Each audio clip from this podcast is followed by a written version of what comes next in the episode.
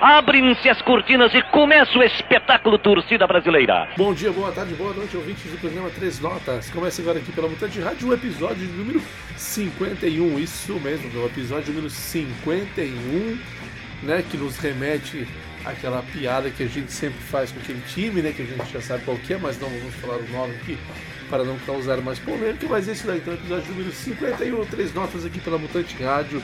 E nesta semana nós teremos a participação do professor de História, do mestrando em Economia e tudo mais, aí o nosso camarada Samuca Galiego, que vai falar um pouco sobre esses seis meses do governo Lula, vai fazer um balanço, né? No final de contas, ele é um historiador e agora também um mestrando em Economia. Nós vamos falar um pouco dessa questão econômica, do neoliberalismo, da, da reforma tributária, né? Não deu para falar muito da reforma tributária, que foi algo muito recente.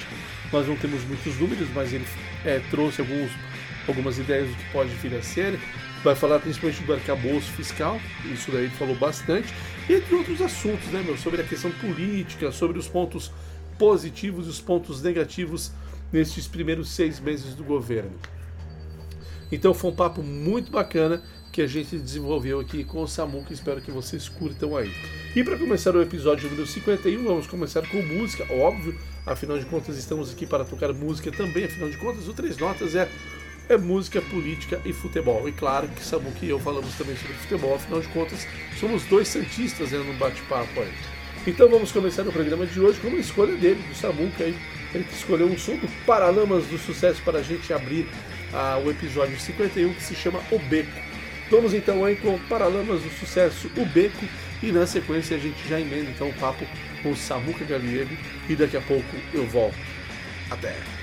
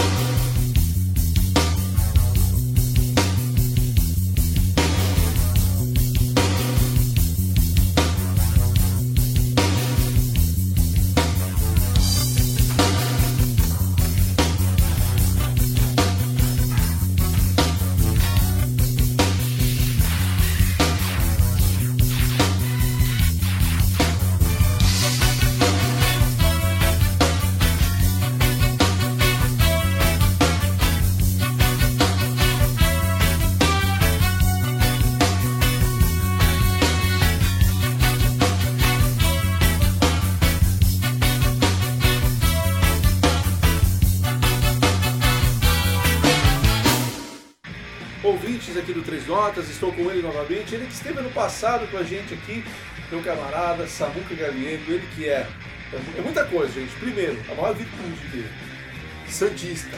Santista. Né? Torcedor do Santos Futebol Clube. Mas ele é professor de História e Sociologia, ele é mestrando em Economia e Desenvolvimento pela Unifesp, né? Isso aí.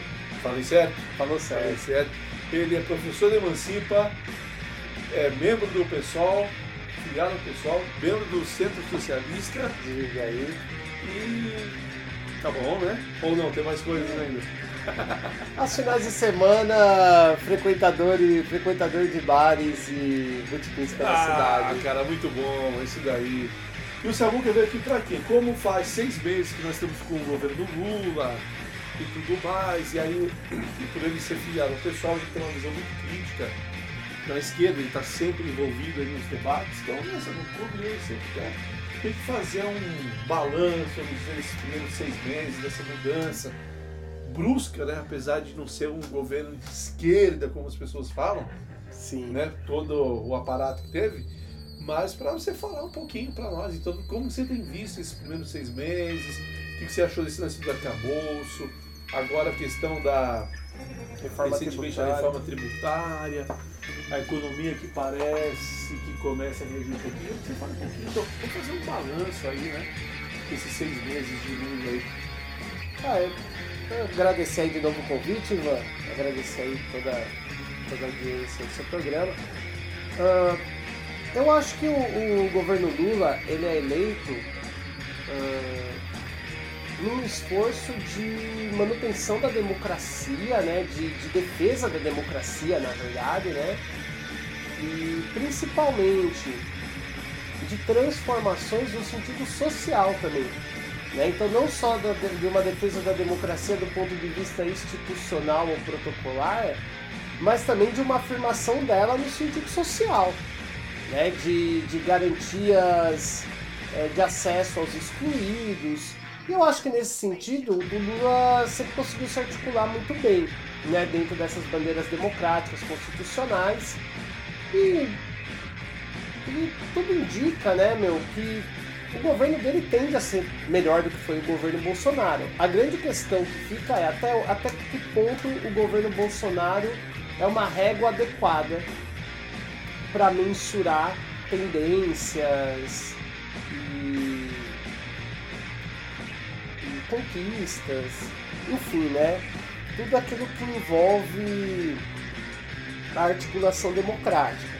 Então, pegando esses seis meses de governo Lula, é, de fato, nós conseguimos perceber mudanças que, que são muito interessantes, né? É dentro de, desse, é, desse sentido que eu coloquei inicialmente, né? Sobre o porquê esse governo foi colocado ali. Então, por exemplo, nós temos é, a volta de um debate mais racional da questão política, econômica, social. É, com tudo que a gente possa colocar em, em, em, em, termos de moderação que o governo Lula possa ter, uh, até, digamos assim, às vezes de, de capitulação mesmo, né? Uhum. Cede com, com alguma facilidade pontos que acredita é, pelo menos é, a gente que está mais à esquerda acredita que deveria haver um enfrentamento, é óbvio. O governo Lula ele, ele representa o retorno de um debate minimamente politizado, da, da, sem delírios, né? E sem reacionarismo barato. Embora algumas figuras que nos últimos anos tenham colaborado para essa despolitização desinformação e, e escalada autoritária no Brasil estejam hoje presentes aí na frente ampla. Né? Então é, vai ser necessário dotar de combate a, a, essas figuras, mas eu acho que no primeiro momento a tentativa de garantir uma estabilidade socioeconômica e democrática para acumular forças para esse enfrentamento parece que tem sido feito. É claro, com algumas ressalvas. Né? Então, assim, numa avaliação inicial, eu acho que alguns aspectos positivos do governo Lula, que a gente pode colocar aqui, é, com certeza, a retomada dos programas sociais. é, Minha Casa Minha Vida, Bolsa Família, é, nos moldes, as bolsas de, de, de estudo no ensino superior, né? Então, essas medidas, o retorno desses programas mais médicos, todos eles é, indicam um- uma retomada do papel do Estado como agente político, tá certo? E, e são fundamentais né, para essa dentro daquele sentido que eu falei de entender a democracia é, também como a, a posição onde, onde o excluído se encontra nela, a garantia de acesso A serviços, a ao que- serviços, tudo ele precisa, a né? tudo aquilo que ele precisa. Acho que a política externa também é um ponto que dá pra gente destacar. Acho que talvez é o lugar onde mais faz sentido esse retorno à racionalidade, né? Sim. É, por mais que possa dizer, ah, mas ainda é uma racionalidade é, caudatária da burguesia, mas é democrática. Então, assim, a política externa, eu acho que o Brasil volta a ser um, um- um agente de representatividade do sul global, né? não só da América Latina ou da América do Sul, mas do sul global. Volta a ser uma referência. Isso é muito importante, né? principalmente, inclusive, para algumas lutas cuja arena se dá até nos países centrais. Então, por exemplo, os ambientalistas, as, eh, os movimentos antirracistas, eh, todos esses grupos viram nesse retorno né, do Lula à presidência do Brasil e a essa, esse retorno do Brasil à, à arena global como sujeito, né, acharam muito importante também. Penso que em certo grau houve uma paralisação aí de processos de privatização que poderiam ser profundamente precarizantes, então assim é importante também então privatização dos Correios, privatização da EBC, né, Empresa Brasil de Comunicação, elas estão no momento paralisadas e, e acho que isso também é uma, um dado positivo. A lei de equidade salarial foi, foi assinada agora recentemente entre homens e mulheres, né? Então é muito importante, ainda que haverá, será necessário um esforço para que essa lei possa ser cumprida e sempre averiguada, isso se dá no campo da luta de classes, né? Mas você ter uma lei que expressa um referencial para as pessoas poderem apoiar e nas suas lutas terem uma bandeira do cumpra-se para colocar junto com tantas outras, Uhum. é importante. E acho que assim, uma, uma questão dos Yanomamis, por exemplo, né? Oh, verdade, cara. Verdade. caso Oh, só aquilo ali, né? Imagine, a continuidade do governo Bolsonaro ia, ia- ia representar um genocídio naquela Sim. região, né?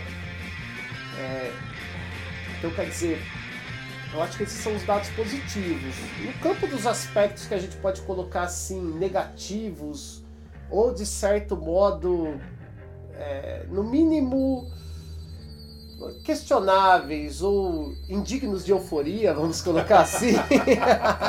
muito bom. indignos Muito de bom. euforia, né? Pra colocar ali um a lá Brás Cubas. Nós temos como aspectos negativos na minha visão essa não revogação do novo ensino médio. E nem colocar isso como um horizonte. É óbvio, todos nós sabemos que um processo desse tipo, o, o- é, desfazer um processo desse tipo é extremamente trabalhoso. Então, ah, sabe que você entrou no ponto antes da gente para os outros aspectos negativos, acho que é importante. Ser professor e já tem uma baita experiência, você tem uma experiência tanto no setor público de educação quanto no setor privado.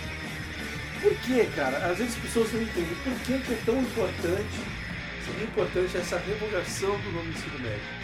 Vamos abrir um parênteses no, no balanço para a gente falar um pouquinho disso daí, então, por favor, como você tocou nesse assunto. Porque o novo ensino médio, ele não, ele não enfrentou os principais problemas que envolvem a educação brasileira, que são do âmbito estrutural, mais do que curricular ou é, filosófico-pedagógico. Então, por exemplo, é, colocar uma questão do tipo, olha, os alunos não se sentem atraídos pela escola. O processo edu- educacional nem sempre será atraente né? porque ele pressupõe uma série de coisas, como por exemplo é, correção de rotas, é, insistência em certos conteúdos.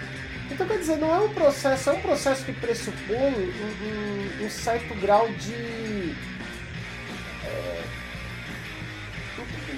inconveniência, não, mas digamos assim, pressupõe um certo grau de. É, nem sempre ele vai ser tranquilo. Então dizer que simplesmente a, a, é, a, galera não está atraída, né? os alunos não estão atraídos pelo, pelo, pelo atual ensino médio. Esse processo de atração ele é construído também, ele é relativo e a questão central nem é essa, porque não dá para saber o quão atraente ou quanto não era o antigo currículo se nós nunca oferecemos condições estruturais para que ele pudesse ser plenamente transmitido para os alunos ou construído, né, para não pegar esse termo para falarem, ah, mas educação não pode ser só transmissão. Então que houver essa troca adequada. Uhum. Então, é, não dá para saber quais, qual é o potencial de um currículo, qualquer um, se a gente continuar tendo de 30 a 40 alunos em sala de aula. Não dá para saber qual é o verdadeiro potencial de uma proposta pedagógica enquanto nós tivermos professores ganhando salários miseráveis não dá para saber qual vai ser a possibilidade é, é, de um tema ou de um método enquanto estiverem faltando insumos básicos. Então, quer dizer, as questões centrais que envolvem o problema da educação no Brasil, a falta de políticas pedagógicas, por exemplo, o ensino médio, né, de diretrizes para o ensino médio, que na verdade sempre foi quase que uma extensão do que se propunha no fundamental, se passava para o médio. Então, essas questões elas estão muito mais ligadas ao âmbito orçamentário, de uma política é, feita a partir das escolas, a partir dos estudantes e professores, que é uma coisa, por exemplo, que o novo ensino médio não contempla, porque ele foi basicamente uma, uma ação tomada de cima para baixo. Sim, sim. Então, além dele não resolver as questões centrais e objetivas da educação relacionadas à estrutura, ainda foi antidemocrático. Não se fez uma prévia consulta, não se abriu um debate. O debate basicamente ficou centralizado entre o Ministério da Educação, isso desde o período Temer, tá? Uhum. No Ministério da Educação e em ONGs do tipo. Todos pela Educação. Todos, todos pela Educação, Amigos da Escola, Fundação Lema, que poucos estão interessados na, na, na, nas questões estruturais, porque eles representam outros interesses e que a gente fica bem claro, é, que ficam bem claro, né, ficou evidentes quando a gente, a gente lê o novo currículo, né? Uhum. Totalmente pulverizado, disperso, sem nenhum tipo de aprofundamento que permita uma reflexão mais crítica da, da, da formação dos processos sociais, econômicos, políticos, históricos. É, é realmente muito ruim. Então a revogação do novo ensino médio é, seria um ponto fundamental de se colocar pelo menos o debate nesses marcos. Porque eu, eu também acredito que é função de um governo disputar um imaginário. Né? Não só disputar e atender aquelas necessidades que se, se dão no cotidiano, mas também aquelas necessidades que se dão na consciência. Uhum. Então também é função do governo disputar esse espaço, né? Eu acho que a não revogação de nenhum aspecto negativo. É bem negativo, então. Debate. Beleza. E a ausência, a ausência de mobilização nesse sentido. Que, por exemplo, é óbvio que eu não acho também que o governo vá conseguir fazer alguma coisa se ele não mobilizar suas bases. E sendo um governo popular, ele foi eleito porque se pressupõe que essas bases estarão junto com ele de uma forma ou de outra. Então, é, e não, isso não só em relação ao novo ensino médio, essa revogação, mas, por exemplo, pensando no arcabouço fiscal, pensando a questão da tentativa de esvaziamento dos ministérios, era, é necessário que o governo comece a pensar agora que ele está conseguindo até uma certa estabilidade econômica, como você falou, né? Daqui a pouco eu quero uhum. falar aqui de alguns índices, sim, sim, sim. mas aproveitar esse momento para essa estabilidade para dialogar a partir das suas bases e, e dos seus representantes populares com a sociedade civil de modo geral para não para superar é, o bolsonarismo e também conseguir impor uma agenda democrática de baixo para cima. Né? Porque só assim vai conseguir se vencer o, o, o, o que sobrou do Bolsonaro para além do âmbito institucional. E ainda se faz muito presente, inclusive dentro do próprio governo. Esse horizonte liberal, mas que ao mesmo tempo é reacionário, que é anti-operário, é antipopular, é misógino, é racista. Então isso aí, a superação desse processo não, não se dá só pela urna, se dá também pelas ruas. De que forma? Colocando as ruas para pressionar pela realização do projeto que foi eleito. Por exemplo, se a gente pensar, depois do dia 8, qual foi uma das primeiras atitudes do Lula? Se juntar com os representantes dos três poderes fazerem aquela marcha pela praça, né, do, do pelo Planalto, Planalto Central, né, ali, contou até com membros do STF e tudo mais. Acho que o Lula colocou eles ali em xeque, que era o quê? Quem não estivesse ali não estava a favor da, a favor democracia. da democracia. Essa marcha, essa caminhada, tinha que ter sido feita também com o povo, nas ruas. Claro. Até aconteceu uma uma mobilização, eu lembro que eu até compareci lá em São Paulo, em várias capitais, foi muito bonito, uma, principalmente me chamou a atenção uma juventude muito disposta. Contudo, é, aquilo não foi o suficiente, principalmente aquilo agiu de uma forma muito mais reativa. Sim. Se nós pegarmos em outros países, quando ocorreu esses, esses abalos, como foi, por exemplo, o caso do, da tentativa de atentado da Cristina Kirchner, ou a tentativa de golpe na Bolívia, e agora recentemente o Gustavo Petro na Colômbia, né, os impasses também com um, um parlamento e uma classe dominante que é extremamente perniciosa, qual foi a atitude deles? Eles convocaram a população, eles colocaram as massas no jogo. Eu acho que o, o, o e esse governo precisa ponderar isso. E quando não pondera, não leva em consideração, acho que essa ausência de mobilização é um dado negativo. E que tem a ver com o terceiro dado negativo que eu tenho visto, que é a comunicação. Né? Que comunicação tem sido muito falha, inclusive em colocar, por exemplo, a aprovação de certas pautas como vitórias quando elas não são, como por exemplo o arcabouço fiscal. Sim, sim. Nossa, esse daí eu achei, porra. O texto do arcabouço fiscal que chegou na Câmara já era um texto moderado. Piorou e muito, porque, por exemplo, inseriu o Fundeb e as políticas de saúde dentro do arcabouço fiscal. E isso cria agora uma, uma sinuca de bico, né? Porque os, os gastos com educação e saúde eles tendem a ser elásticos, né? eles tendem a aumentar ao longo do tempo.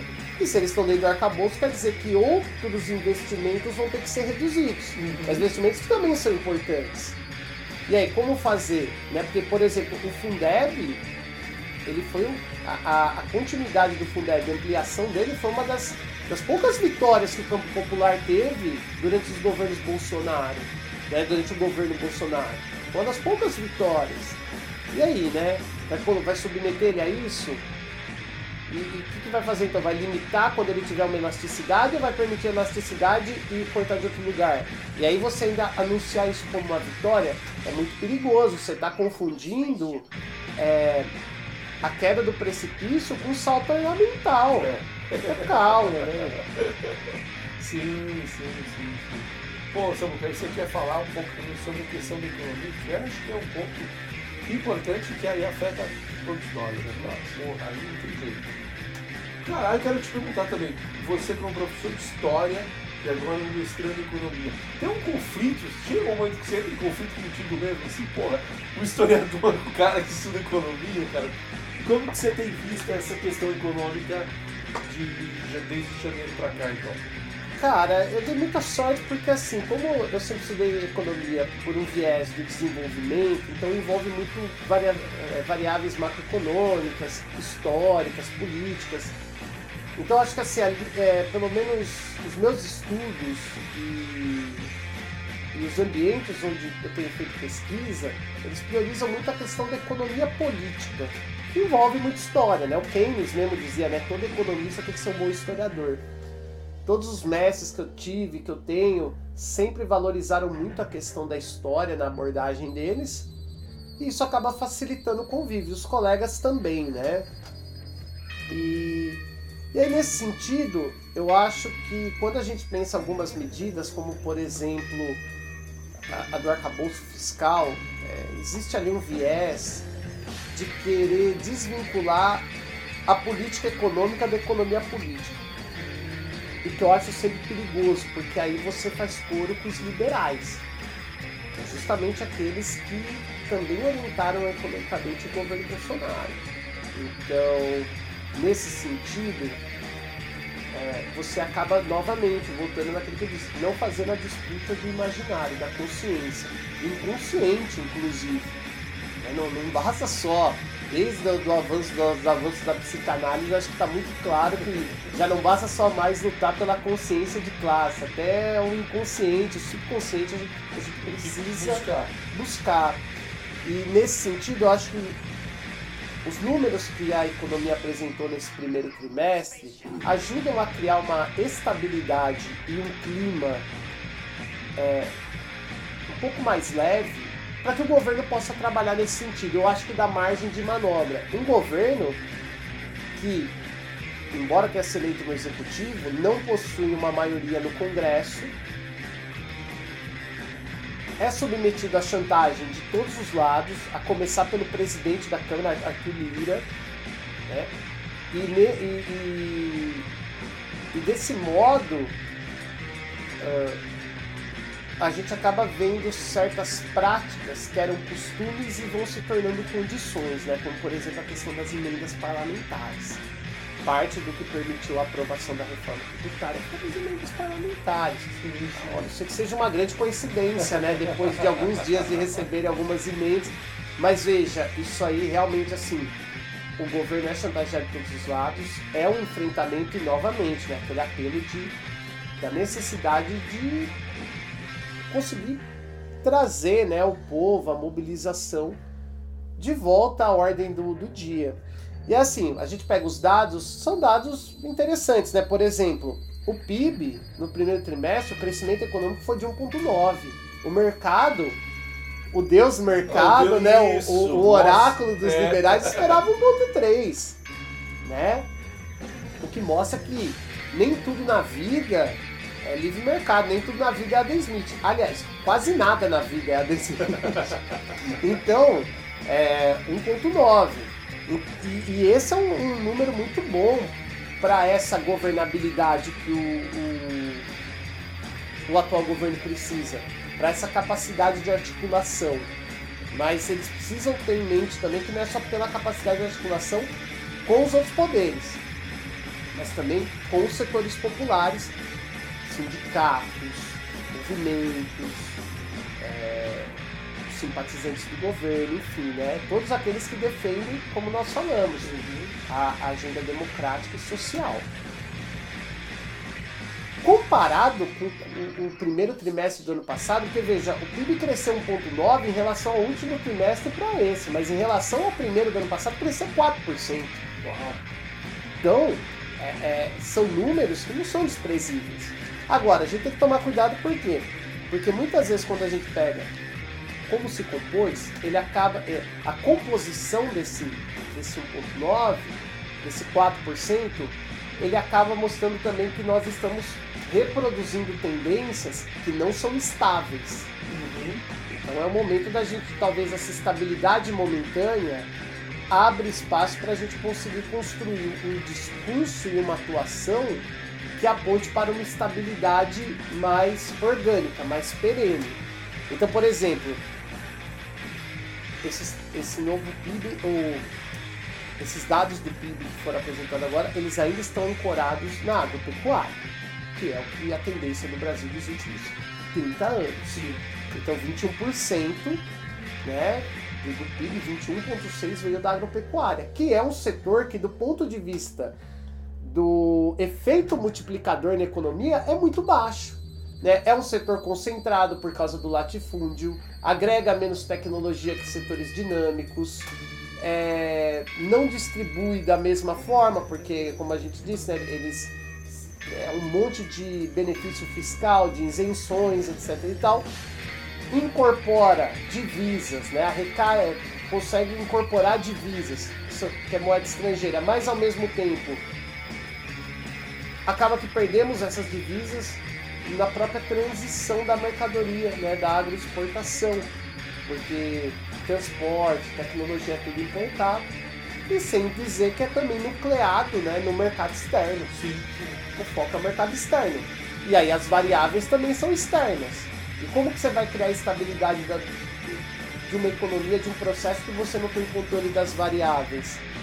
E aí quando a gente pega os outros elementos que compõem esse crescimento, eles já não são tão animadores assim. Então, por exemplo, a indústria é, ela está em menos 0,1%. Serviços cresceu só 0,6%. Consumo das famílias, que é um ponto fundamental, 0,2%. É, os gastos governamentais só cresceram 0,3%. E a formação de capital fixo, que é onde geralmente está o segmento mais dinâmico de uma economia, ele caiu, né? É 3,4%. Então quer dizer, é importante comemorar o copo meio cheio, Uhum. desde que a gente entenda o quê? Que nós é um vamos usar esse copo. vazio. É, esse- nós vamos usar esse copo meio cheio para criar uma base para preencher o que está vazio. Senão, logo logo essa outra metade vai se esvaziar também. Sim. E tem que tomar muito cuidado para não cair naquele discurso do agro mantém o Brasil. né? Pô, nenhuma, historicamente, nenhuma economia a partir da, da Revolução Industrial conseguiu se desenvolver só ancorada no agro. E aí precisa entender também o seguinte, né? O que tem de política que favorece o agro, de subsídio, de isenção fiscal, de. Enfim, né? É, se agora mesmo saiu que o, os dados lá de um programa do governo que dá, sei, que é o maior plano safra, né? É Isso. o maior plano safra da história, né? Aumentou também os recursos para a agricultura familiar, o que é importante, porque é a agricultura que nos alimenta aqui internamente. sim, sim. Mas o fato é o que, né? Não é um setor dinâmico, o agronegócio. É, é óbvio, é importante ter o agronegócio, é fundamental. Mas é mais importante ainda ter inovação, diversificação da economia, para não ficar dependente só dele. E aí é o que nós estávamos falando, né? Uma série de políticas, principalmente de isenções, inclusive em agrotóxicos, né? Ah, questões fiscais. É aquela coisa, né, Ivan? Tipo, é, você quebrar a perna de todo mundo, porque parte, por exemplo, das políticas que ajudam o agro é a taxa de juros lá no alto, que desvaloriza a moeda frente ao dólar, e aí com poucos dólares você compra muito agro. Uhum. Obviamente a busca vai ser, parte da competitividade do agro brasileiro está sentado num- numa taxa de juros de câmbio que é absurda. E aí qual é o resultado? É a mesma coisa de você quebrar a perna de todo mundo e depois sair comemorando os lucros das fábricas de muleta e cadeira de rodas, né? E, e sem contar também o que? existe um segmento do, do agro que é delinquente. A gente precisa falar sobre isso, por quê? Porque é esse setor, por exemplo, que avança a fronteira agrícola, que desmata, que devasta as áreas de proteção ambiental, que ameaça a vida indígena, que não tem compromisso com nenhum tipo de é, pacto social, federativo, democrático. Então, assim, esse segmento também está presente aí. né? E, e muitos dos nossos recursos naturais, a devastação deles significa, assim, em, a, a médio e longo prazo, significa o, o desmonte e a destruição de formas de vida humana, social aqui no Brasil e no mundo. Uhum. Então não dá para ficar ancorado só nisso aí, né? Só no agro. Dentro também da, de- desse crescimento, então acho que assim, ele é um ativo político. Né? E aí a gente precisa lembrar assim, parte dessas políticas vem justamente no sentido contrário do arcabouço, por exemplo.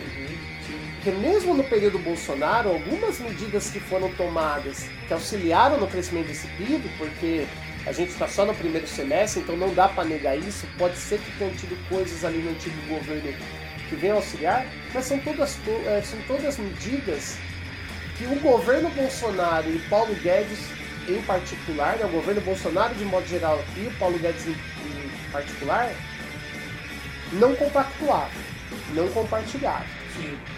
Que era, por exemplo, é, o aumento da base monetária, né? O, aliás, o aumento da base monetária não. É, o, a expansão fiscal, né, que foi a PEC do, do, auxílio, né? A PEC do auxílio não, a política de auxílio. Que no começo o governo Bolsonaro e Paulo Guedes queria 200 reais.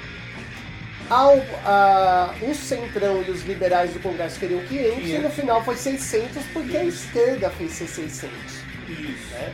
Então, essa política que foi aprovada no governo Bolsonaro e que ajudou hoje, por exemplo, essa questão do consumo das famílias, Bolsonaro e Paulo Guedes não compactuavam dela. Então, ou seja, a, as medidas que porventura do outro governo têm auxiliado nesses índices econômicos, elas foram frutos da, da, das exigências da esquerda, da oposição de esquerda, Uhum. e não do, dos, dos pressupostos ou dos valores que orientavam o governo que ali estava. Tá certo? E depois a PEC da transição que veio depois, né? Que foi 145 bilhões, né? Que garantiu aí a continuidade desses programas que foram fundamentais, né? Sem dúvida. E aí o que fica depois é os dois debates centrais, acho, desse governo, que é o arcabouço, né? As duas medidas centrais né, já não são mais debates, e para ser bem sincero, esse debate não chegou aqui embaixo, né? Como sempre, né? como sempre, que é o e, e o que é muito perigoso quando se trata de um partido como o PT, que é um partido que é eleito defendendo um programa que pressupõe a integração de segmentos. Então assim, não dá mais para rebaixar essa potência, essa força social apenas como doadora de governabilidade. Né? É importante também trazer esses segmentos de modo amplo para esses temas, porque talvez eles possam garantir pelo menos um, um esforço para que não seja necessário ceder tanto, como foi o caso do arcabouço. Sim. Quer pegando essa, essa questão da economia, cara. Nós estamos há três anos, vamos dizer assim, de começar a campanha eleitoral para presidente de 2026. Mas tem gente que já quer antecipar, não quer nem esperar o resultado das eleições do ano que vem para os municípios. Aí já vamos fazer o exercício que esses caras têm feito. Então, você acha que se esse governo conseguir dar uma estabilidade, a economia melhorar nesse tempo, que tem três anos, você acha que há um risco de extrema-direita voltar para o governo? Eu, eu creio que, é, seguindo essa linha de estabilidade, procurando sempre incorporar segmentos populares ao debate, mesmo aqueles, ainda que sejam só aqueles que estejam vinculados aos partidos de esquerda, aos sindicatos, mas trazer esses segmentos cada vez é, mais a fundo no debate e procurando ampliá-lo é, é, é, bem possível que já nas eleições municipais a gente possa sentir que uma parte da população percebe diga, olha, talvez o caminho seja mesmo a moderação, a democracia, o acesso a serviços e por efeito né, cascata conseguir resultados melhores, né? O campo ainda de frente ampla. Acho que assim, os grandes contingentes de esquerda, é, os setores, setores mais à esquerda consigam fazer um número gigantesco de vereadores e tal. Mas eu acho que vai ter um, um, debate mais qualificado e tendo um debate mais qualificado, você tende a ter um voto mais qualificado. É óbvio, é um processo. Uhum. A, a extrema direita ela também não se construiu de uma hora para outra. Né? o discurso deles, o impacto do discurso pode ser que tenha sido de uma hora para outra, mas as condições que levaram a isso, que é o desmonte neoliberal que já começa nos anos 90. É, o Collor introduz esse neoliberalismo que vai ser acentuado é, vai oferecer, né? Exatamente. Um certo recuo da esquerda e, e uma certa.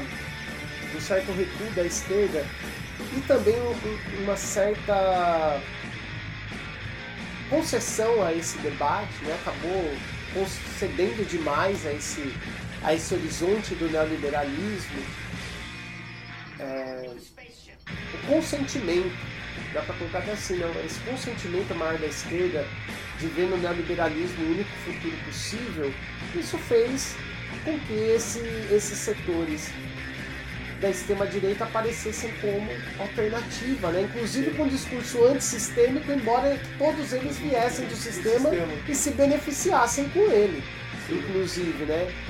Então eu creio que nesse sentido, uh, ocorrendo essa estabilidade, o governo Lula conseguindo manter essa estabilidade e até uh, apresentar uma tendência de melhora cada vez maior, que eu acho que pode acontecer sim nos próximos, no próximo período, acho que abre margem para isso.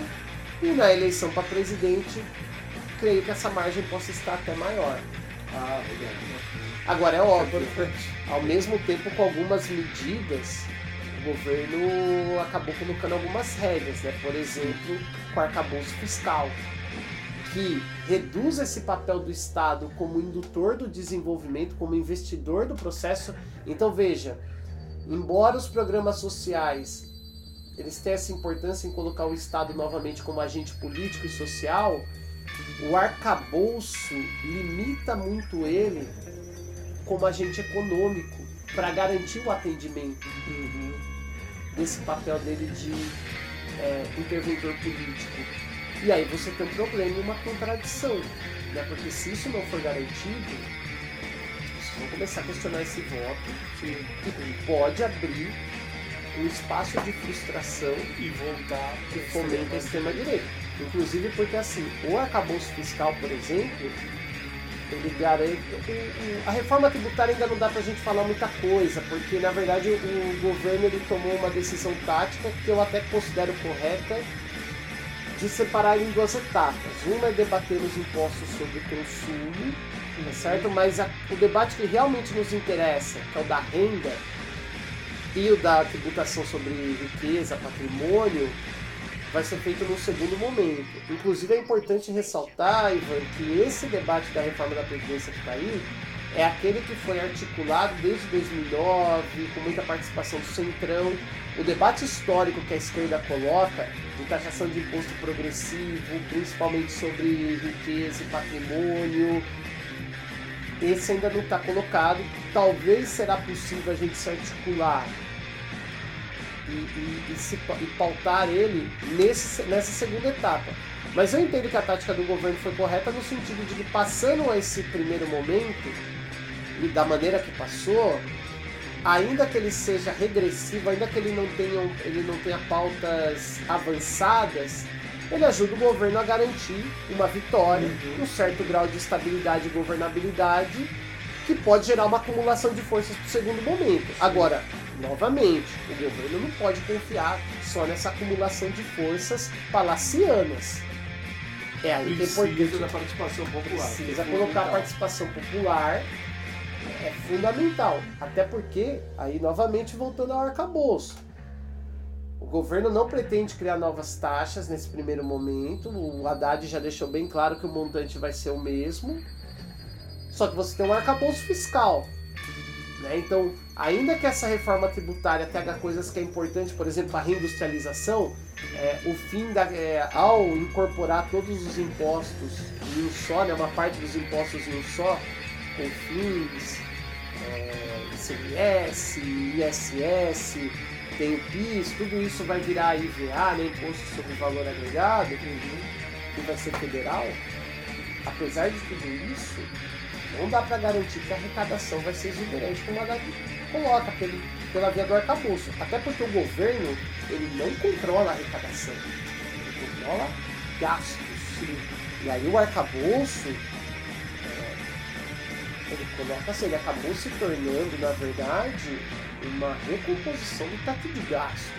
É só a gente parar para pensar que, por exemplo, mesmo que ocorra uma uma, eu tenho até um dado aqui, mesmo que ocorra uma ótima arrecadação é, na casa dos é, 150 bilhões, né, que é um, um, número principalmente com fim dos subsídios. Né, eu até acho importante, o Haddad tem feito um esforço de tentar reduzir subsídios, teve até uma disputa no Sim, STF sim, recentemente. Isso até é interessante, importante ressaltar, louvável até, mas isso não vai ser suficiente, né, meu? Por exemplo, mesmo que o governo consiga atingir esse patamar de é, 150 bilhões, se ele só pode gastar 70%, é 105 bilhões. É menos do que a PEC da transição, que foi 145 bilhões acima do teto. Né? O que mostra novamente que os resultados dessa PEC da transição a gente está sentindo nos resultados do PIB, nos números do PIB. O que mostra o quê? Que quando o governo amplia sua base fiscal, lá na frente ele consegue coletar isso. Foi assim na crise de 2008, por exemplo. Quando se coloca que há, é, é necessário o arcabouço, está fazendo coro, como eu falei, com os liberais, Os e aquela liberais. política da, da a responsabilidade fiscal é tudo. Sim. E o que, que acaba sendo o desfecho disso aí? A derrubada da Constituição pela via do orçamento. E como eu disse, o governo também disputa o imaginário. Então jamais Mas que a bolsa dá uma boa freada na disputa do imaginário. jamais poderia ter chegado o arcabouço cedendo tanto. Você tinha que ter jogado um teto lá em cima para falar o quê? Bom, é, é igual negociação de greve. Se você quer ganhar 8, você não perde 8, você perde 12. Sim. Entendeu?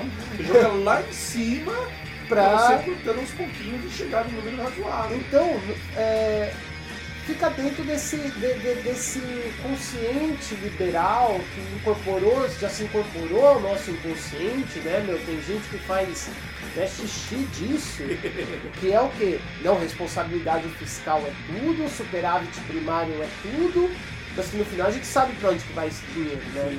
Para cobrir os gastos da dívida pública e pagar banqueiro com uma taxa de juros a 13,75, né? De um país que se diz que é uma democracia, mas a política monetária do Banco Central está desvinculada do governo que elegeu.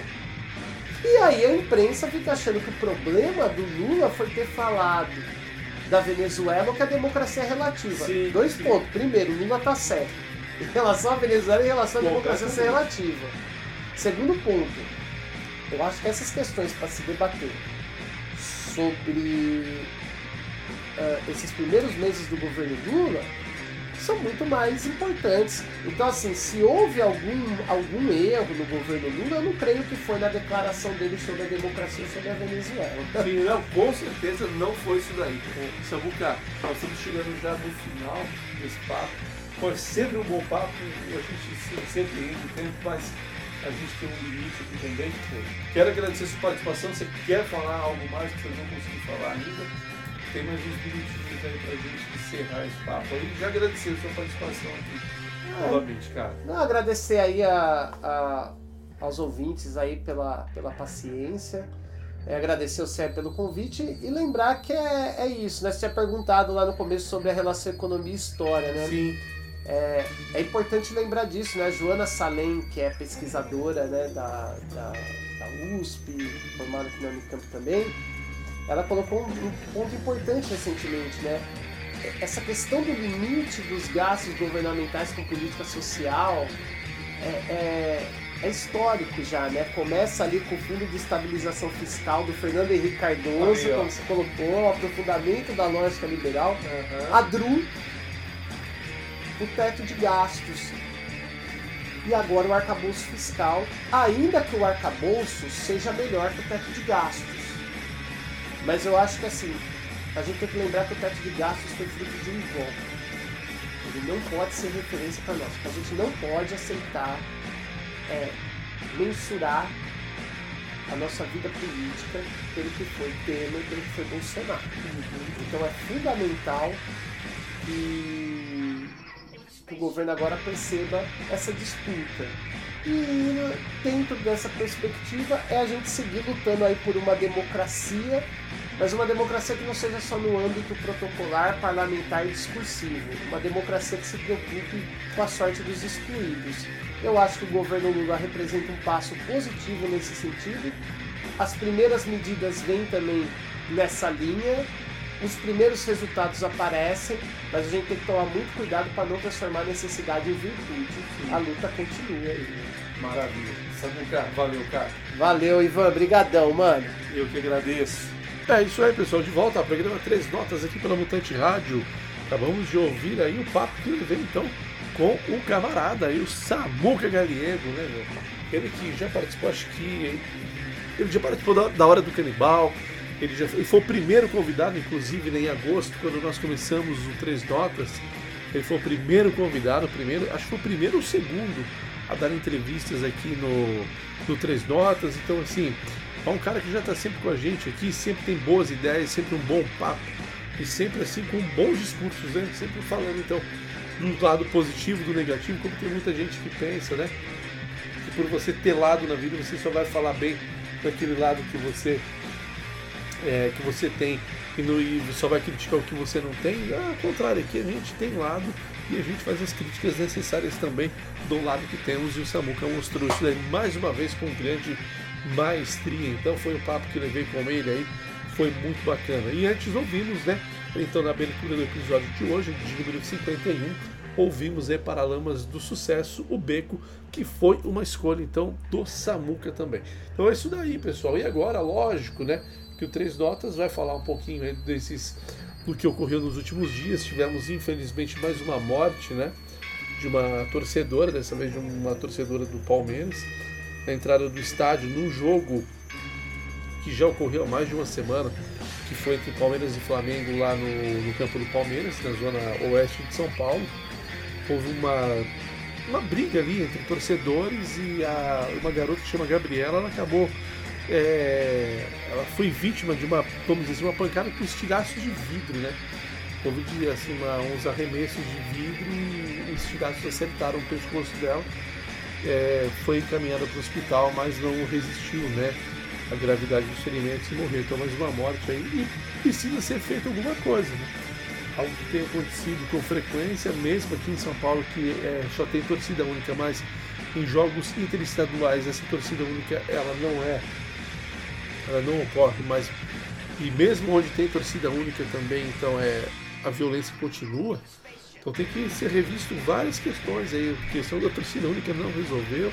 Quando tem torcida dessa maneira também, quando mistura torcida mesmo de outro estado, é, violência ocorre. Então a gente tem que ver o que está acontecendo e como melhorar a situação para que não que novas Gabrielas não morram, né? Poderia ter sido eu, poderia ter sido você, qualquer um de nós que gostamos de futebol, que gostamos de acompanhar os jogos dos nossos times, né? Então isso é lamentável. Tivemos também aquelas declarações é, abjetas daquele, daquele deputado federal por São Paulo. O cara nem é de São Paulo, mas o cara botou de uma, um domicílio do estado de São Paulo. O povo paulista votou nele duas vezes. Esse tal desse Eduardo Bolsonaro, que deu declarações assim extremamente absurdas, fazendo comparativo entre professores e traficantes tal, uma coisa assim lamentável, mostra toda a ignorância dele, né? Toda a incapacidade mental que esse cara tem, é um oligofrênico, né? Só podemos falar que ele é um oligofrênico, não há outra maneira para defini-lo, porque é impossível o cara ser. Não tem, não, não tem cabimento. É um cara estúpido. Espero que agora, com os vários deputados que entraram com ação contra ele na PGR, na comissão de ética, consigam alguns resultados, porque isso não pode passar incólume também, né? Então acho que foram os dois assuntos que mais chamaram a atenção. E claro, o que chama a atenção também, é, no início da semana passada, tivemos de novo, né, mais sessões da CPI lá do 8 de janeiro e novamente o, o Cid, né, ele que é do exército, eu nem sei que posição ele tem dentro do exército, né, e foi lá para depor e não depois, ficou lá em silêncio tal, ele que era o, vamos dizer assim, entre muitas aspas, o capachão do ex-presidente, né, uma coisa absurda, mostra toda a covardia dessa galera aí, né. Lá tem lá, tem mais. Quando você bate pé, bota um rabinho no meio das pernas e sai correndo, né? Mas é isso daí, infelizmente.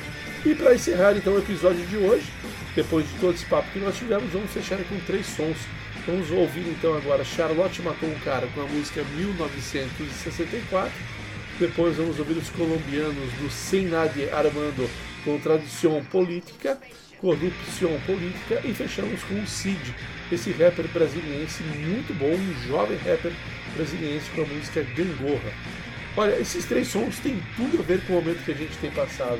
Apesar da do Charlotte chamar 1964 e falar do que ocorreu, ainda há muito, né? É daquele período nos dias atuais, então essa música também é muito atual. Vamos ouvir então. Charlotte matou um cara, Sinad Armando, Cid. E se tudo correr bem, semana que vem estaremos aqui novamente. Um grande abraço e até!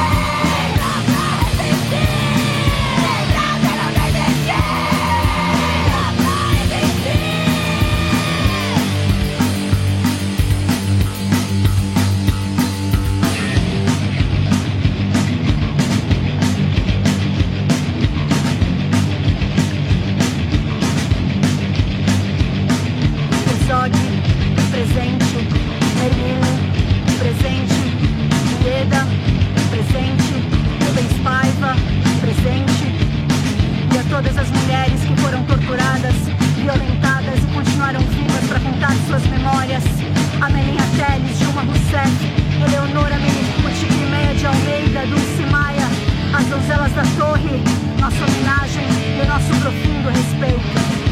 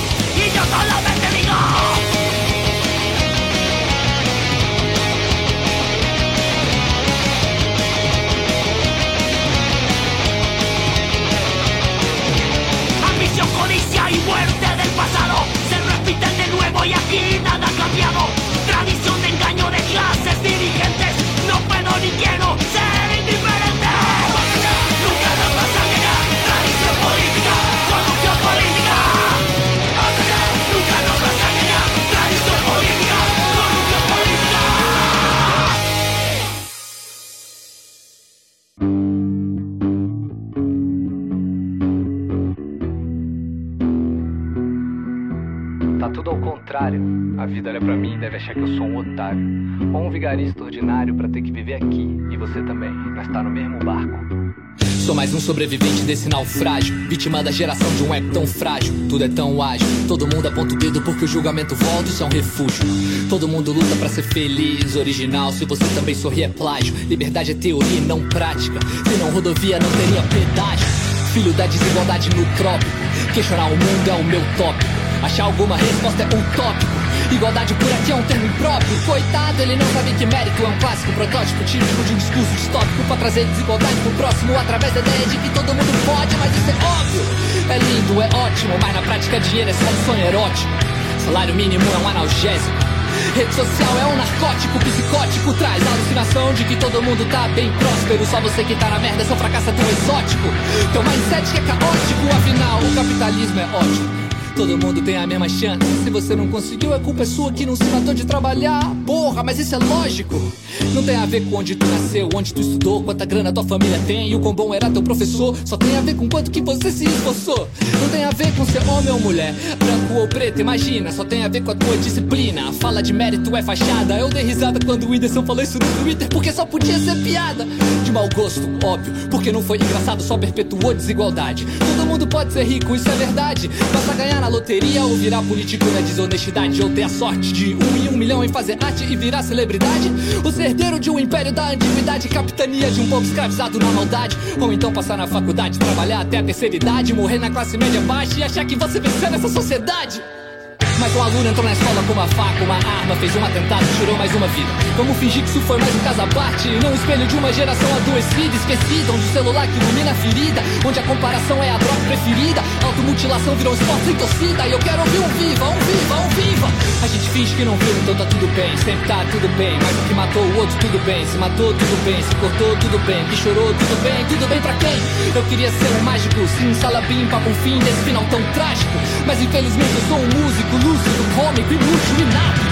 Se eu não te conheço, dou um beijo. Se você mora na minha casa, toma taca. Tá tudo invertido, saca? A gente tá afiando o queijo e tá comendo a faca. Tá comendo o tempo que não volta, vida pacata. Eu fico puto quando vocês me idolatram. Porque eu não sou um gênio, eu sou um babaca. Levei duas décadas pra entender que a grana mata. Que a comparação mata, que a autoestima é ouro, dinheiro é mato e amor ainda é prata. No fundo, nós não passa de primata que grita e ataca pra ficar no galho mais alto dessa mata. Porra! Que lixo, que zona, que várzea, que zorra Eu não quero subir se for pra tu descer A vida é um pula-pula e não gangorra